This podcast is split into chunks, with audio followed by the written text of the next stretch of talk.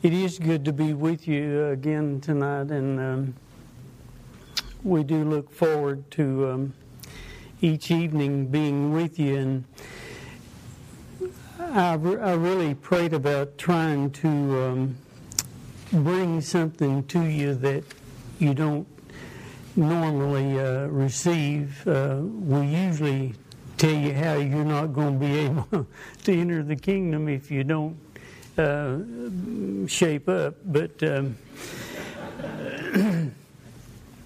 at any rate, um, I, hope the thoughts have. Do I not have it on, John? Yeah, I think so. We're, checking. Technology has. Uh, Hopefully, it won't be too loud. Now try. Okay. Is that better to you? Oh. I, I, do appreciate Alan asking us to come, and um, we're, we're, happy to uh, be with Tracy and uh, each one of you. I want you to turn with me in your Bibles, if you will, to Matthew's Gospel, and it's too loud. I, yeah, it's too loud. I want you to turn with me to Matthew chapter 5 for a minute.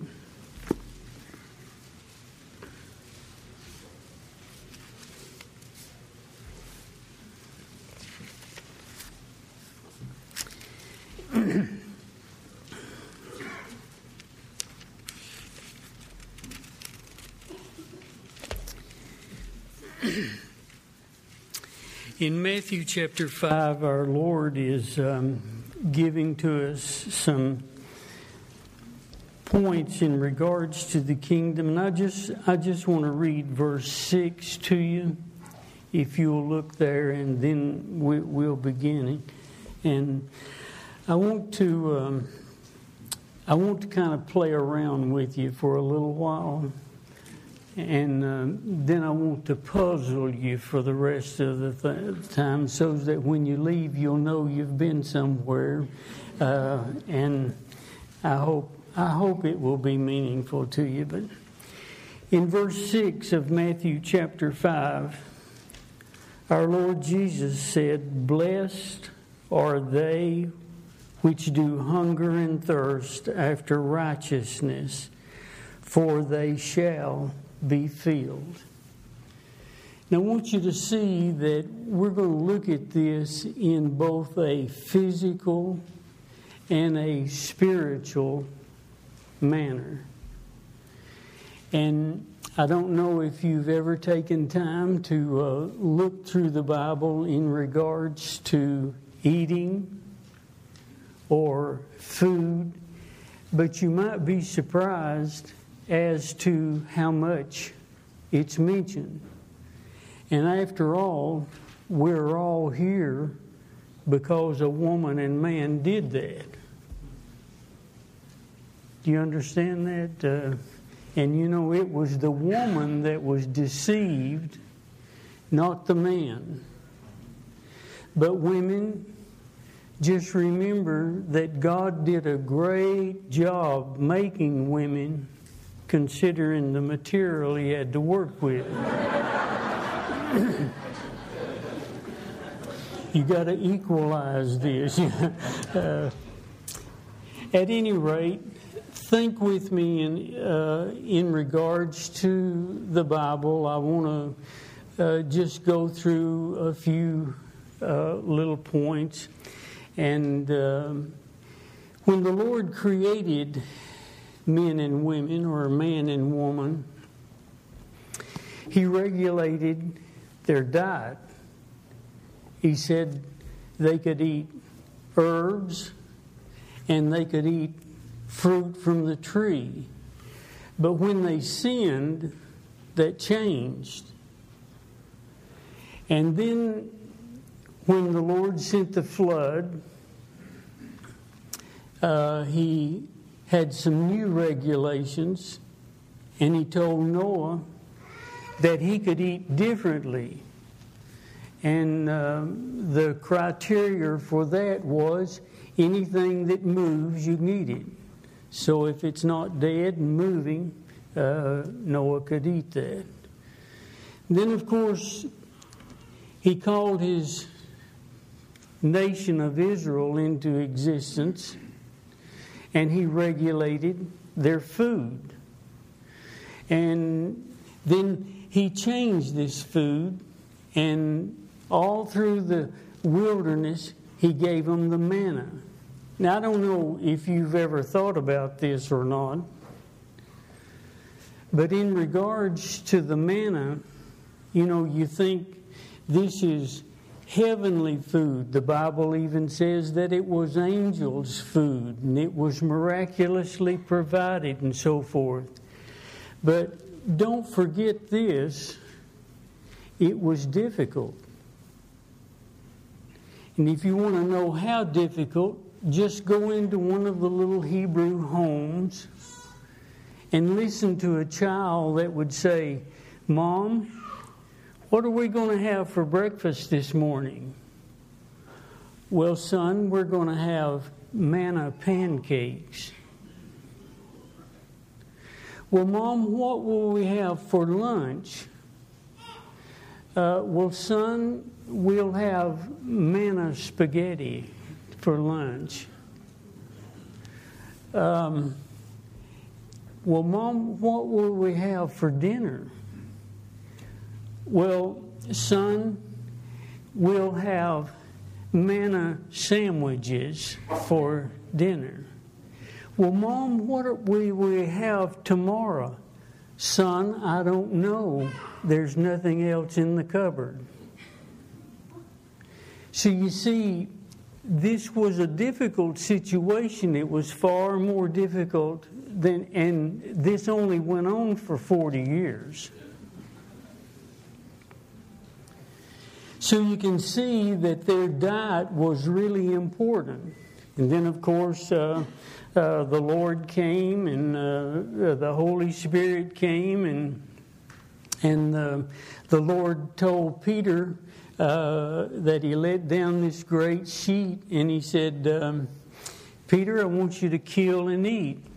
And Peter, knowing better than the Lord, said, Lord, I've never done this no more. I'm not about to change now.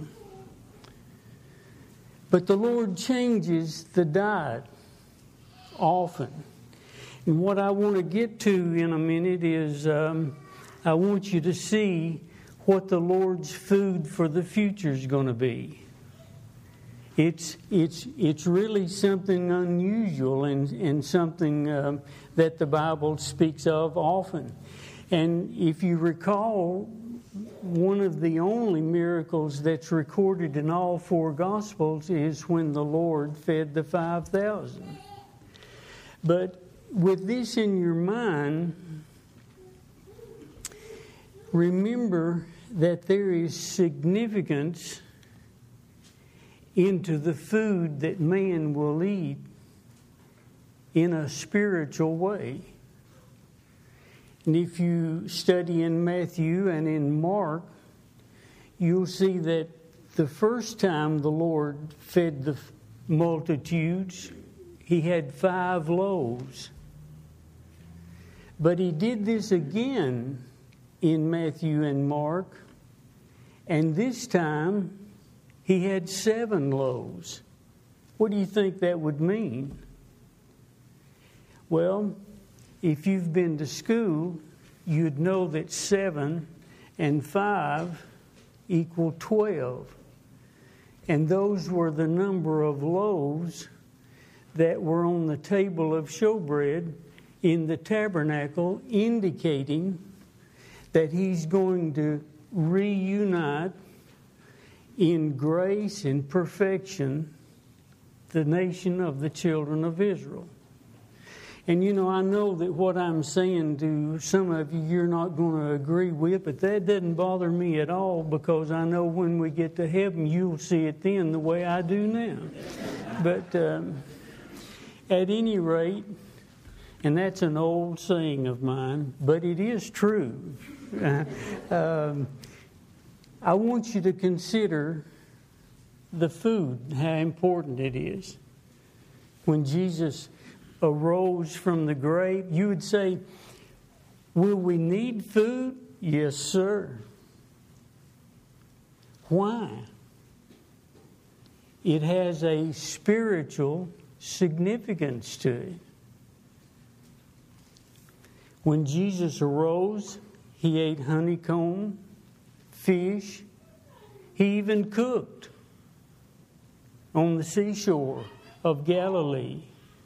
Do you know who the best cook in the Bible was? It was an angel. And this angel fed Elijah, fed him twice. And I bet you there's not a woman here that can do this.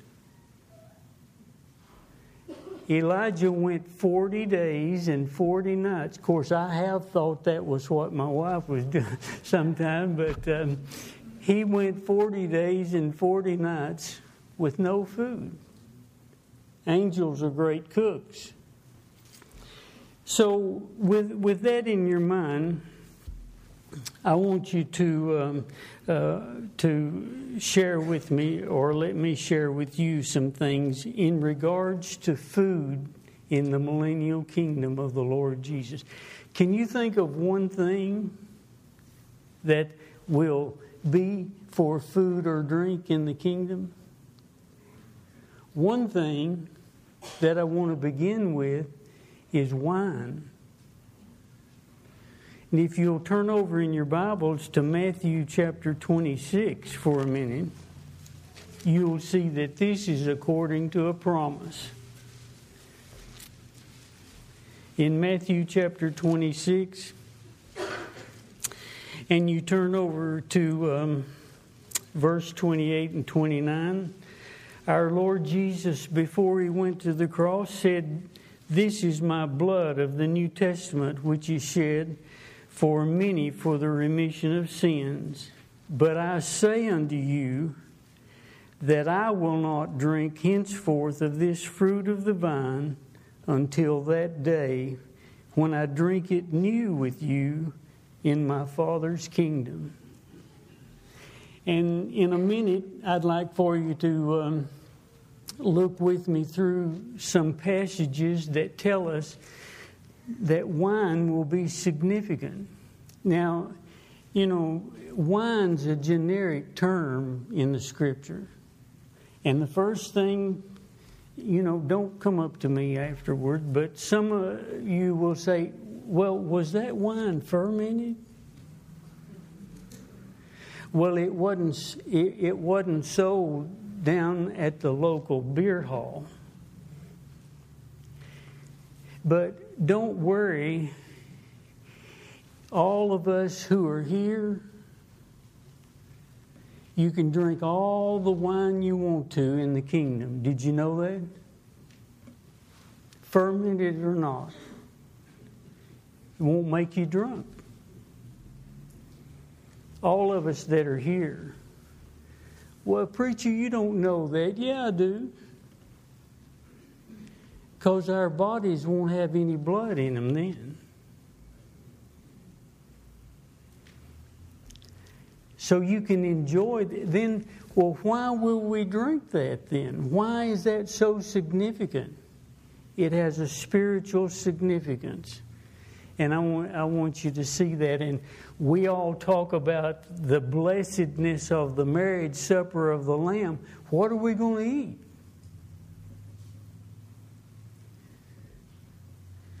You know, you don't want to be invited to a hodgepodge supper. This will be an elaborate thing.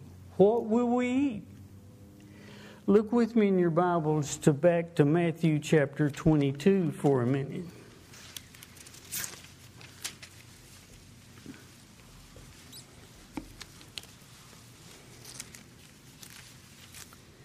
Let me try to elaborate a little bit on this, and I'll get on with it in a minute. And I know you're anxious to hear Arlen and let a little amateur like me get out of the way. So, um, but I'm just as good as he is, so don't don't.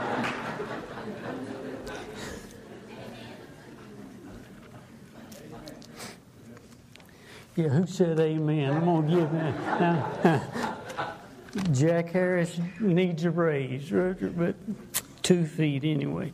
But uh, look with me in Matthew chapter 22. We talk about this and the wedding garment. And we talk about this as being uh, a part of the time when the marriage supper of the Lamb will occur. Well, what does he serve?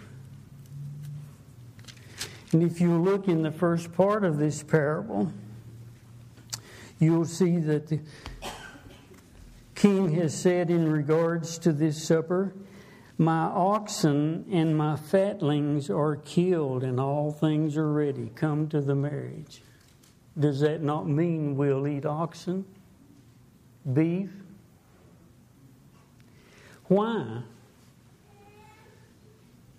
Why will we do that? And what is the significance of having oxen for, for a marriage supper?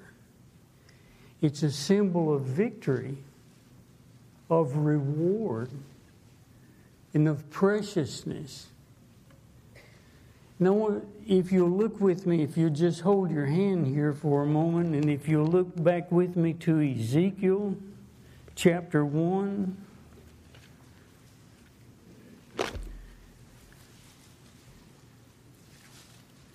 And if you look at the 10th verse in Ezekiel chapter 1.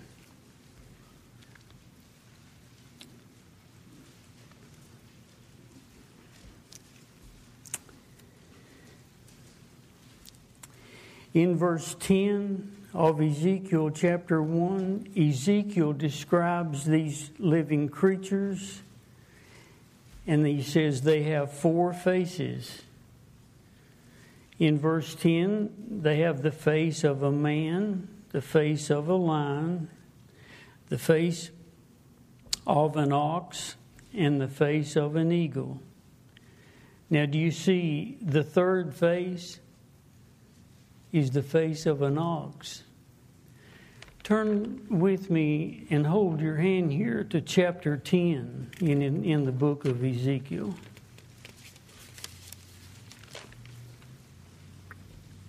And this is just my opinion. You can uh, consider this for whatever it be worth. Look with me in verse 14 of Ezekiel 10. He describes these creatures again.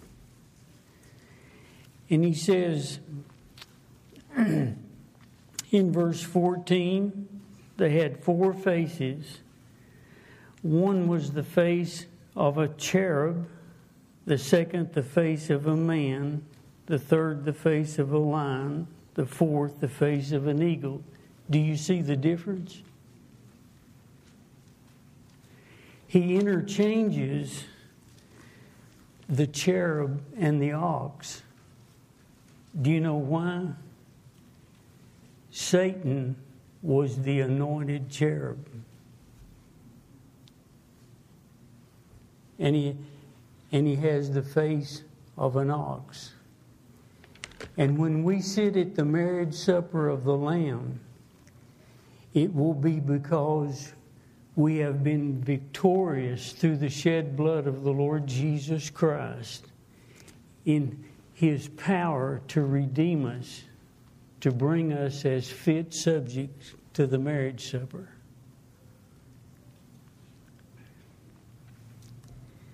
And so you can you can see you can see that the food has a spiritual significance to it.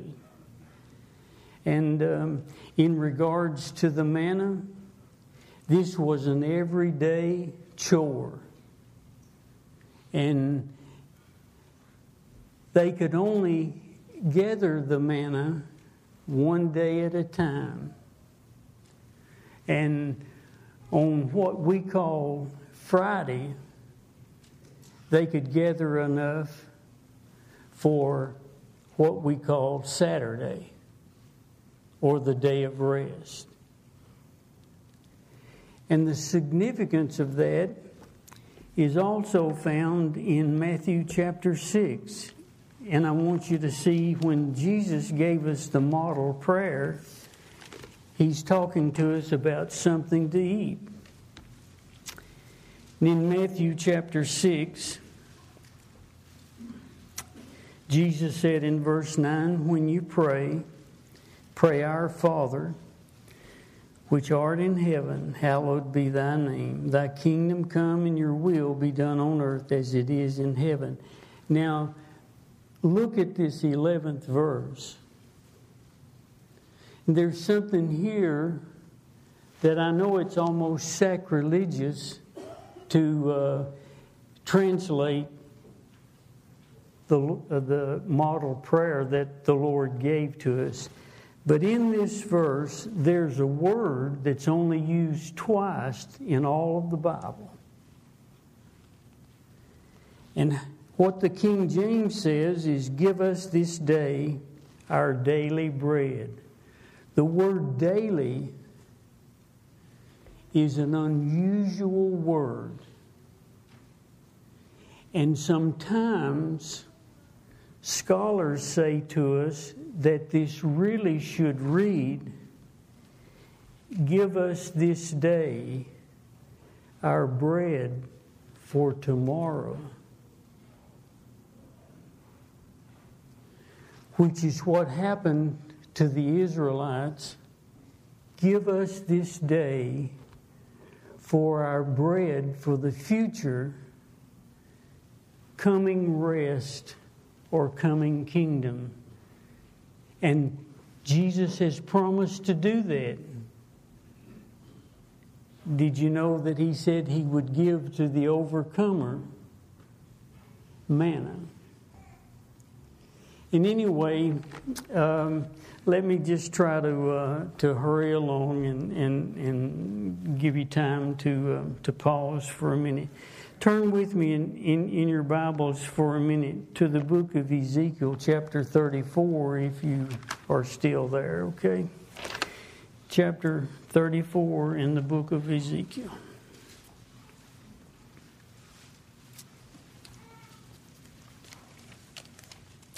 And this morning I said something about chapter 39, and it wasn't chapter 39, it's chapter 37.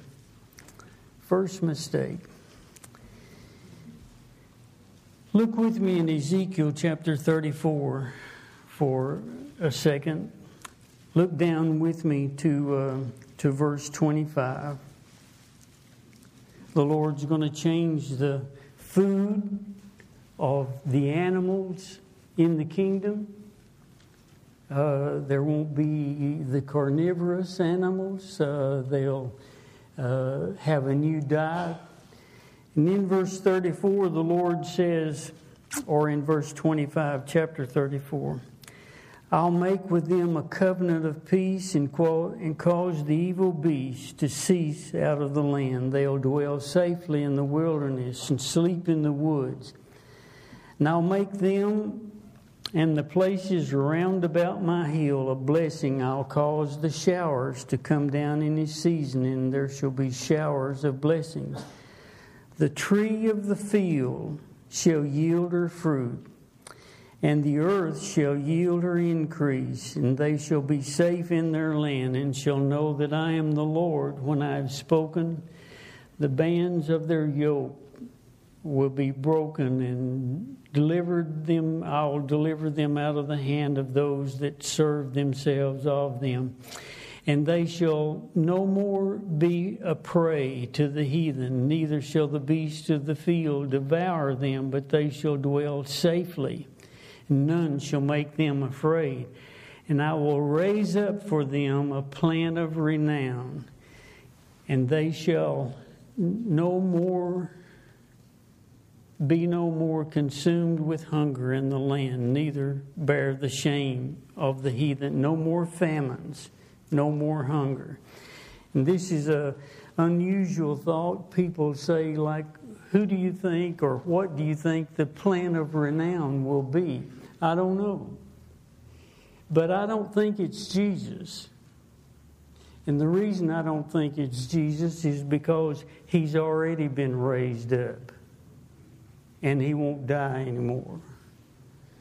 but it's a precious plant whereby the Lord will feed his people. And I know other good men uh, think that it is the Lord Jesus, but uh, that's just, just my thought. Now this is going to take this is going to take a minute. And I want you to um, I want you to just bear with me and let me try to um, to uh, tell you of what the Lord's really laid on my heart. There's abundance of things in the Bible about the time when the millennial kingdom will, will occur. The Lord will feed and will be satisfied. And remember, there are three different kinds of people during the millennial reign there are the resurrected ones, there are the saved mortals, and there are the unsaved mortals in the millennial reign of the Lord.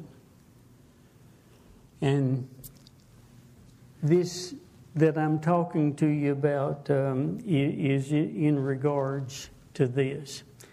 Now, I want you to look with me for a minute in the Revelation chapter 2, and I'm going to begin here and um, try to try to say something to you that I hope will be a real blessing to you.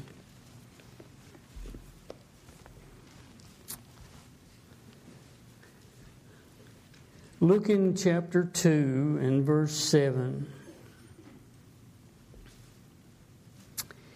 He that hath an ear, let him hear what the Spirit saith to the churches. To him that overcometh, and we're not going to try to explain the overcomer is exactly what it says one who has lived and loved the Lord Jesus, been diligent and trusted him in, in every way. To him that overcometh will I give to eat of the tree of life, which is in the midst of the paradise of God. What do you think that means?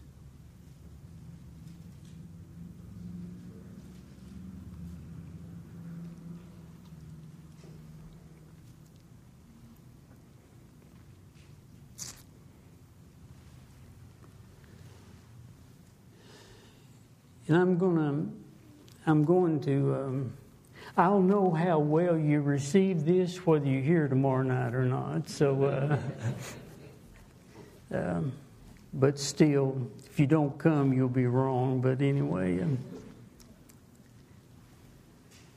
I'll give to this special person, the overcomer, to eat of the tree of life.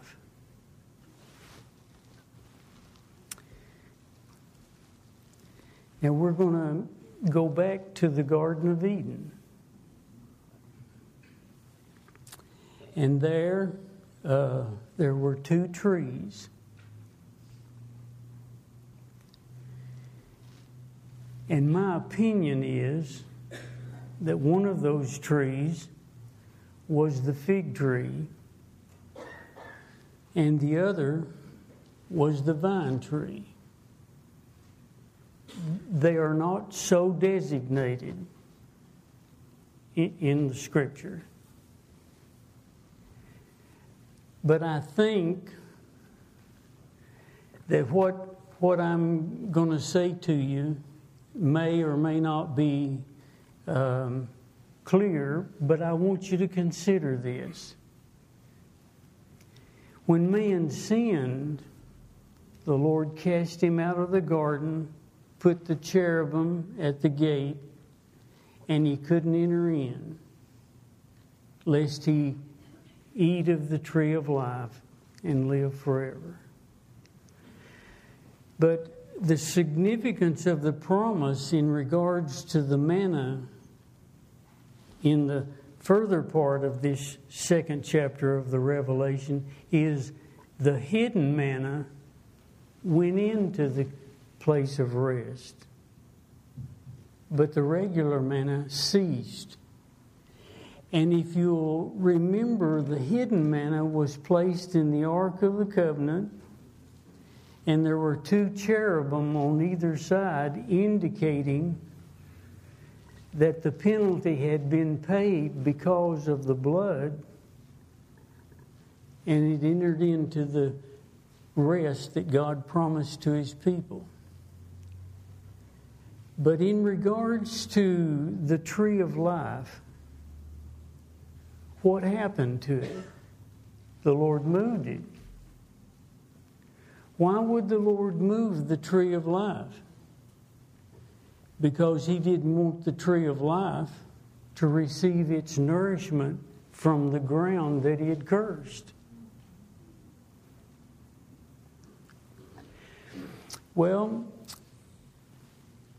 what about this, this vine tree and this tree of life.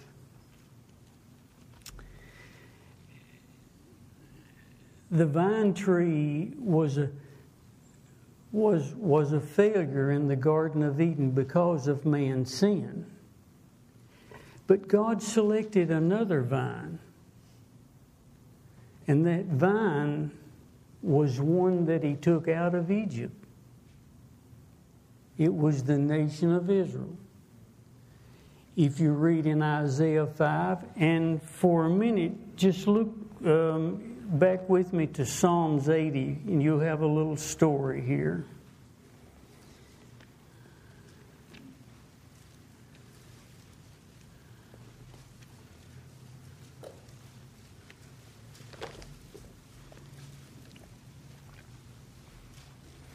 If you'll look in Psalms 80 for a minute.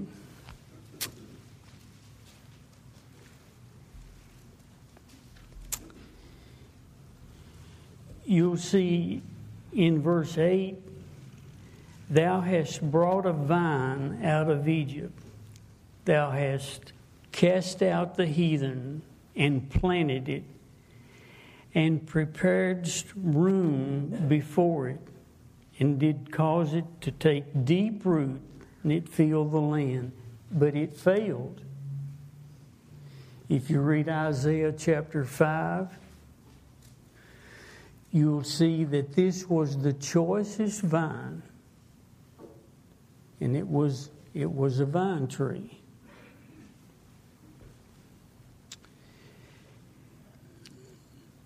now please listen just give me a chance to talk to you for a minute look back with me to the book of Ezekiel, chapter 15.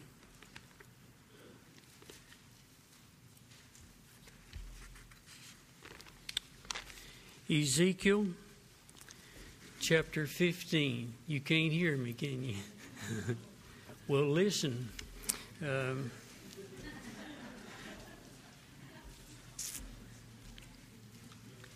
Ezekiel chapter 15. It's amazing how Spurgeon preached over 5,000 in, in England without any uh, particular um, um, amplification, and I can't speak to a 100 here. but anyway, Ezekiel chapter 15. Is that better? You still can't hear me? Anyway, look with me in Ezekiel chapter 15. I want you to look at verse 5. And in verse 1, 2, and 3, he's talking about the vine tree. In verse 5, he says, Behold, when it, the vine tree, was whole, it was meat for no work. Now, what I want you to see here is a word, and it's the word whole. And if you'll, um, if you'll leave your place here in Ezekiel 15 and turn back with me to the book of Exodus, chapter 12.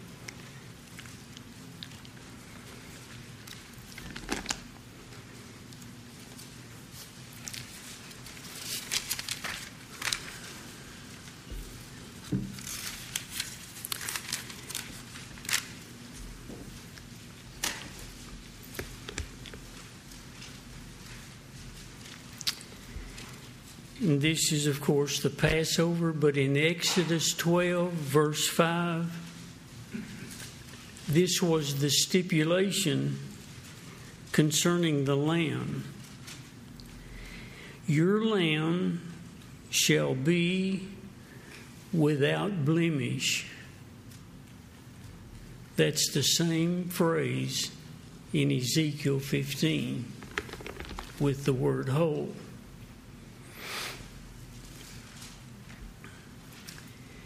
In Exodus 12, it was without blemish. In Ezekiel 15, it's whole. It's the same word, same phrase. In Exodus 15, he's talking about the vine tree. In Exodus 12, he's talking about the lamb.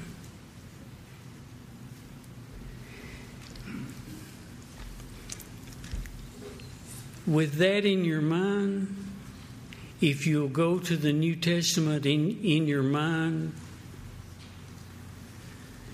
you'll see that there is a lamb in 1 Peter 1 19, knowing that you were not redeemed with silver or gold, but a lamb without blemish.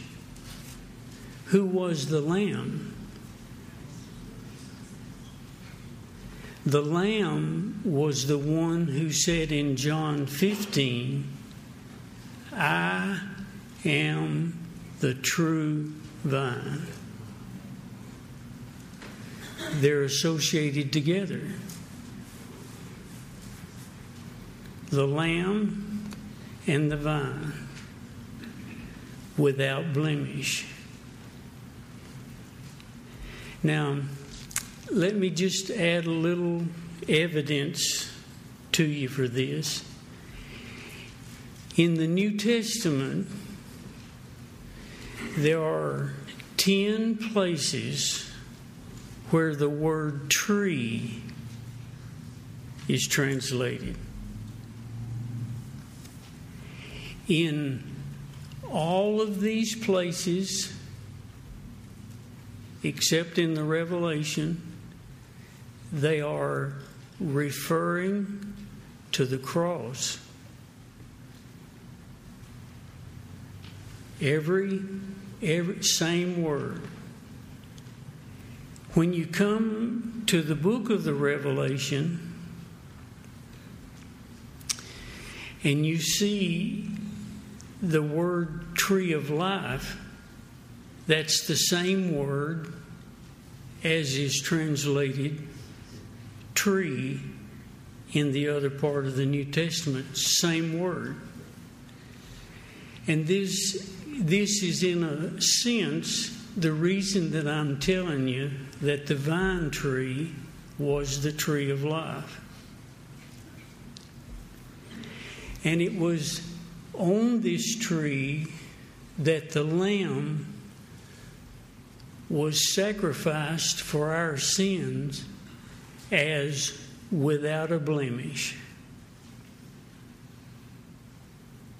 No blemish whatsoever. But did you know he's not that way now? Jesus is not that way now.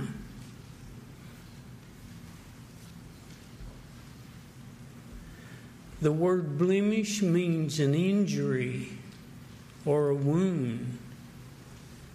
And Jesus is not without blemish now. I don't mean he has any sin. But if you read in Luke 24, he showed him his hands and his feet. And for further evidence, look in the Revelation 5. John says, He is as a lamb slain, and he has wounds, not scars. And he was the vine and the lamb that was slain. Now, I want you to think about something. To the overcomer, I'm going to give you the privilege to eat of the tree of life. You mean, Royce, that the lamb has blemish, he has wounds. Did you know the only thing in heaven man made were the wounds of the Lord Jesus? He was without blemish, but he's not that way anymore. Do you know what's going to happen? Read with me in your Bibles in Ephesians chapter 5 for minute.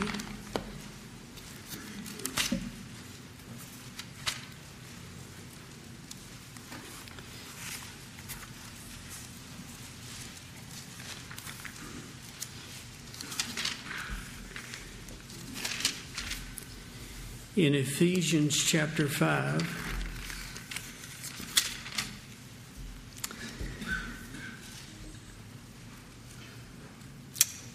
Therefore, in verse 25, he says, Husbands, love your wives, even as Christ loved the church and gave himself for it, that he might sanctify and cleanse it with the washing of water by the word. This is his bride.